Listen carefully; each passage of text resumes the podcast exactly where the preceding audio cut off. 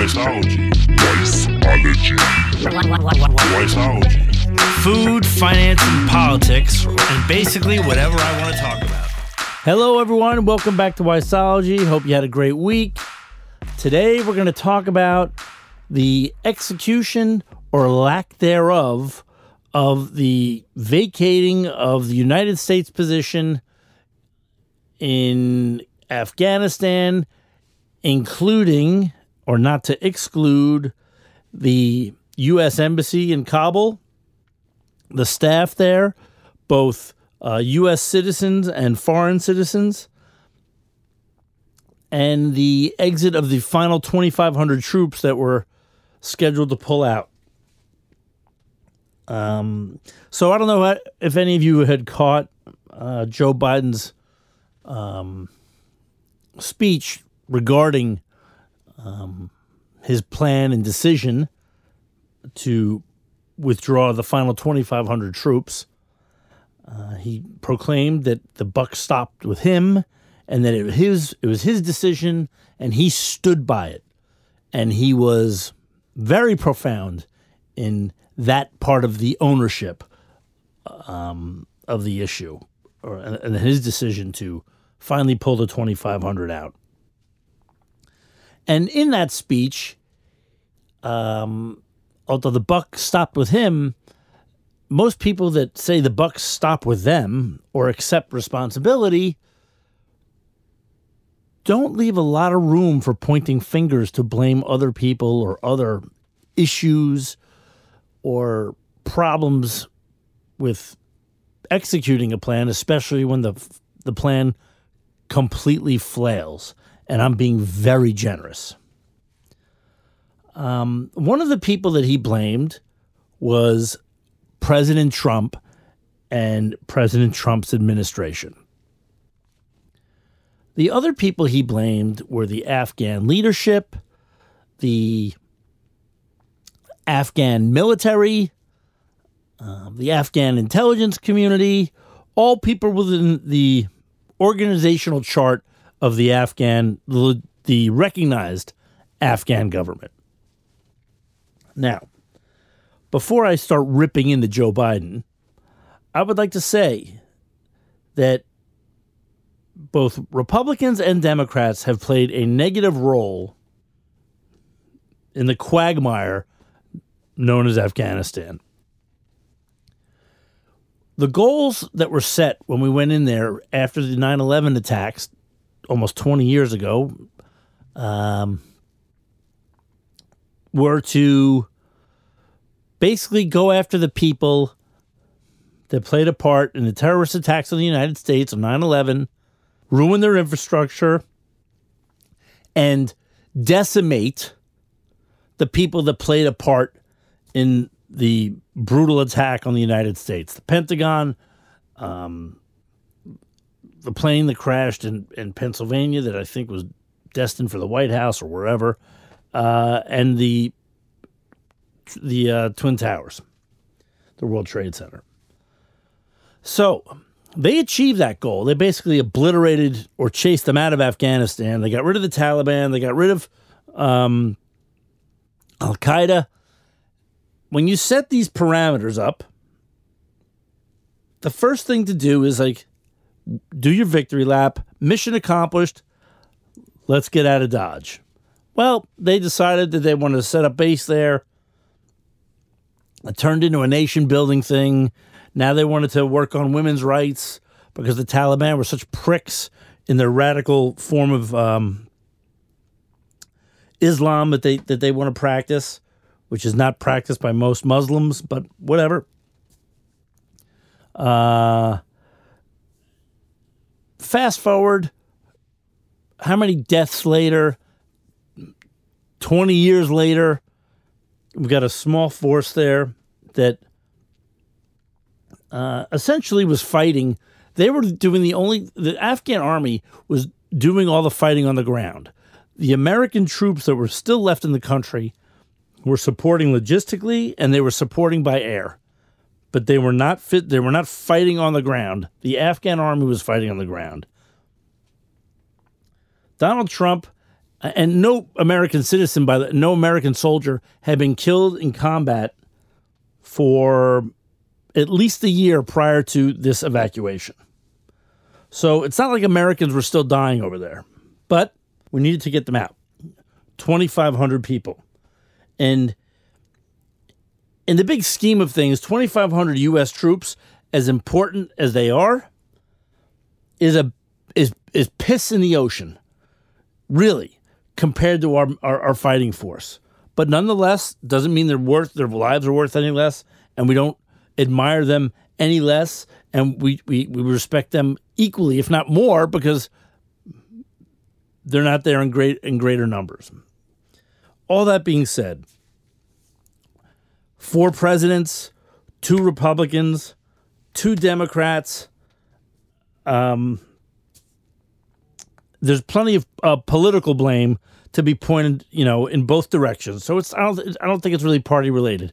And Joe Biden, uh, being a senator and on the Foreign Relations Committee for many years, has always been opposed to people being in Afghanistan. And I think that you know the country polling wise, they didn't want troops there. But to be honest, to have a small gathering of troops, and I, when I say small, I have 2,500 people, but if you look at the size of Afghanistan, it's massive to gather information and intelligence so that we can prevent terrorist attacks in this country and in other countries is, is probably a, a good do. However, he has been telegraphing what he's going to be doing. And on July, I think it was July 8th, he made that speech. He said it's not going to be another Saigon. Okay. Um, he's eating a crow sandwich on that one. It's never going to happen. Taliban's never going to take over. He's eating another crow sandwich on that one. It took two seconds. Everyone laid down. You made a bad you made a bad decision. The decision to pull out wasn't bad. It was the plan that you approved. Your advisors told you don't do it with such haste. You didn't listen. You thought you knew better. And guess what? You screwed up. Sending the choppers in to uh, Iran to rescue, you know, sending the choppers in with a rescue mission in Iran in 19, you know, 78 or 79 to rescue the, the, the American hostages from the embassy there blew up in Carter's face. Carter didn't blame anyone else. The mission was FUBAR. And that's it. Can't help it. The embassy, 1983, the embassy bombing in Beirut, Beirut, not the embassy bombing, excuse me, the Marine barracks blown up. The generals all were like, you know, we missed this one. It's our fault. It was leadership. This was on us. They couldn't really pinpoint an exact reason why, but there were security lapses that they were not prepared for a scenario that happened. They tried to take the hit. Reagan read the report. Reagan said, guys, uh, thanks for the report gets on TV and goes, I'm the commander in chief. I'm the head of all the armed services. This was my fault, no one else's. I take the blame. I'm sorry. He took it like a man. Okay? That's it. Biden tried to be super forceful in his speech yesterday. He showed zero empathy for the Afghan partners that we had there, that we promised them safe haven in exchange for risking their lives in case we turned tail, which we did. In addition to which, all the veterans here, the families of the veterans that passed away, the, the, the families of veterans that were killed in action, KIA, all of them were just completely slapped in the face.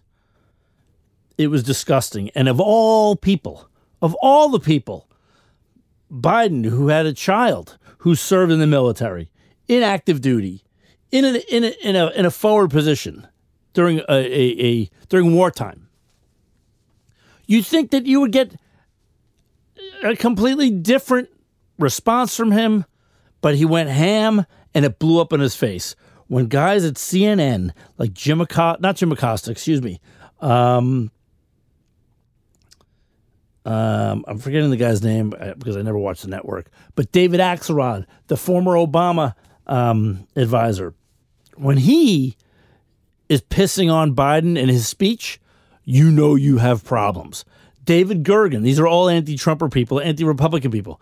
They all, even though David Gergen is a Republican, they all were super critical of him. Democrats, in, in, within the Democratic Party in particular, um, Dean Dean Phillips, congressman out of Minnesota, amazing, amazing the way he challenged him, being the son of a gold, you know, being a, a gold star um, survivor, uh, was super critical uh, of of the Biden administration to do what they did. Okay, let's get past that. More importantly, this I wanted to get back to the Trump blame, the Trump blame game. You know, we're six months in, seven months in to Joe Biden's presidency, and between Congress and the president, they're all still blaming Trump for everything. Absolutely everything. We're going to blame his Secretary of State at the time, Mike Pompeo, and Donald Trump for negotiating a drawdown of troops down to 2,500 with the deadline of May 1st. Okay, guess what? It's mid August.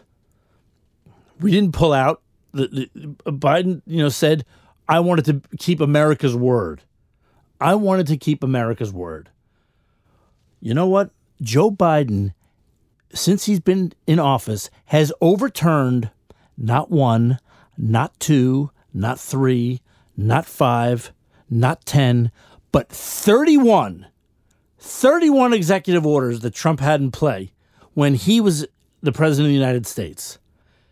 From the environment, the Keystone Pipeline, to immigration policies, to a memorial, you know, the memorial, uh, the penalty for destroying memorials uh, or statues. You name it. There's 31 of them. Pick your choice. You, all you got to do is close your eyes and throw shit against the wall, and it'll stick. And you can find something that he overturned. That's his right. I'm not questioning that. But when you say that Trump negotiated a deal with the Taliban, okay, not exactly Boy Scouts, you can't get on TV and say, I wanted to honor the deal and Trump put it in place. You overturned 31 things, all about the environment, this, parks that. You had all kinds of shit you overturned. You could have overturned the agreement he made with the Taliban and said, hey guys, we're going to pump the brakes on this. We have to assess it for ourselves. But you didn't. And you got on TV yesterday and you blamed him for your fuck up. And that's it. You take it like a man. You made a bad decision. And like your predecessors have said, within the State Department, within the military. You are wrong on the wrong side of every foreign relations decision you've ever made in your career from day one. That's 40 years of bad decisions. Now make it 41. Own it. You did it. Live it. You're forcing everyone else to. People are flying out of the sky, not by choice, but by gravitational pull hanging on the planes that are airlifting people out there that are so desperate to get out of there, they'd rather die. You were you, you came in to restore America's reputation. That's what you ran on. You also said you were going to cure COVID. That's another disaster you're going to own too. But we'll get to that another time. The fact is, just say you made a mistake. I fucked up, people. It was my decision. It was the it was the right thought process in the decision, but the plan sucked. I apologize. You know what? You probably go up in the polls. But now you don't even have a heartbeat in the polls. You're sinking like a rock. You're falling in the polls like those people fell off that plane that were hanging on. Um, it's embarrassing and it's super sad because it was not a complete failure there. Women were respected, women were allowed to be educated. People had a say in their lives. Yes. Was it super corrupt? 100%. But that's everyone's fault. I don't blame Joe Biden for that. That's the politicians involved for the last 20 years. But the people were doing better. They were doing way better than they're going to do now. At least they won't have, you know, once we finally get everyone out of there, if we can, they won't be war torn anymore. Whatever. Dude, you blew it. You got to own it. Otherwise, you don't you don't belong in the job. You know what? As big of an ass as everyone thought Trump was, he owned his decisions. He thought every one of his decisions was great. Uh, you know, that's up for debate. But the fact is, you had the ability to overturn this decision. You acted like it was congressional law that was passed, and you had no control. It was executive order. His negotiation wasn't approved by Congress. So it's a bullshit excuse. And you know what? The American public's not stupid, Republican and Democrat. We're not stupid as a body.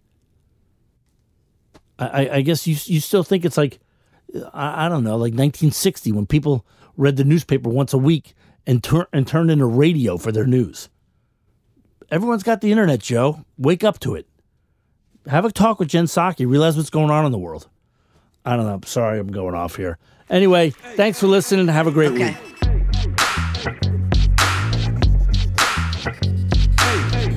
A solid Olympic 10. Wiseology. Wiseology. Wiseology. Absolute zero. Wiseology.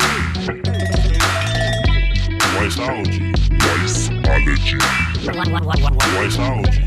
Food, finance, and politics, and basically whatever I want to talk about.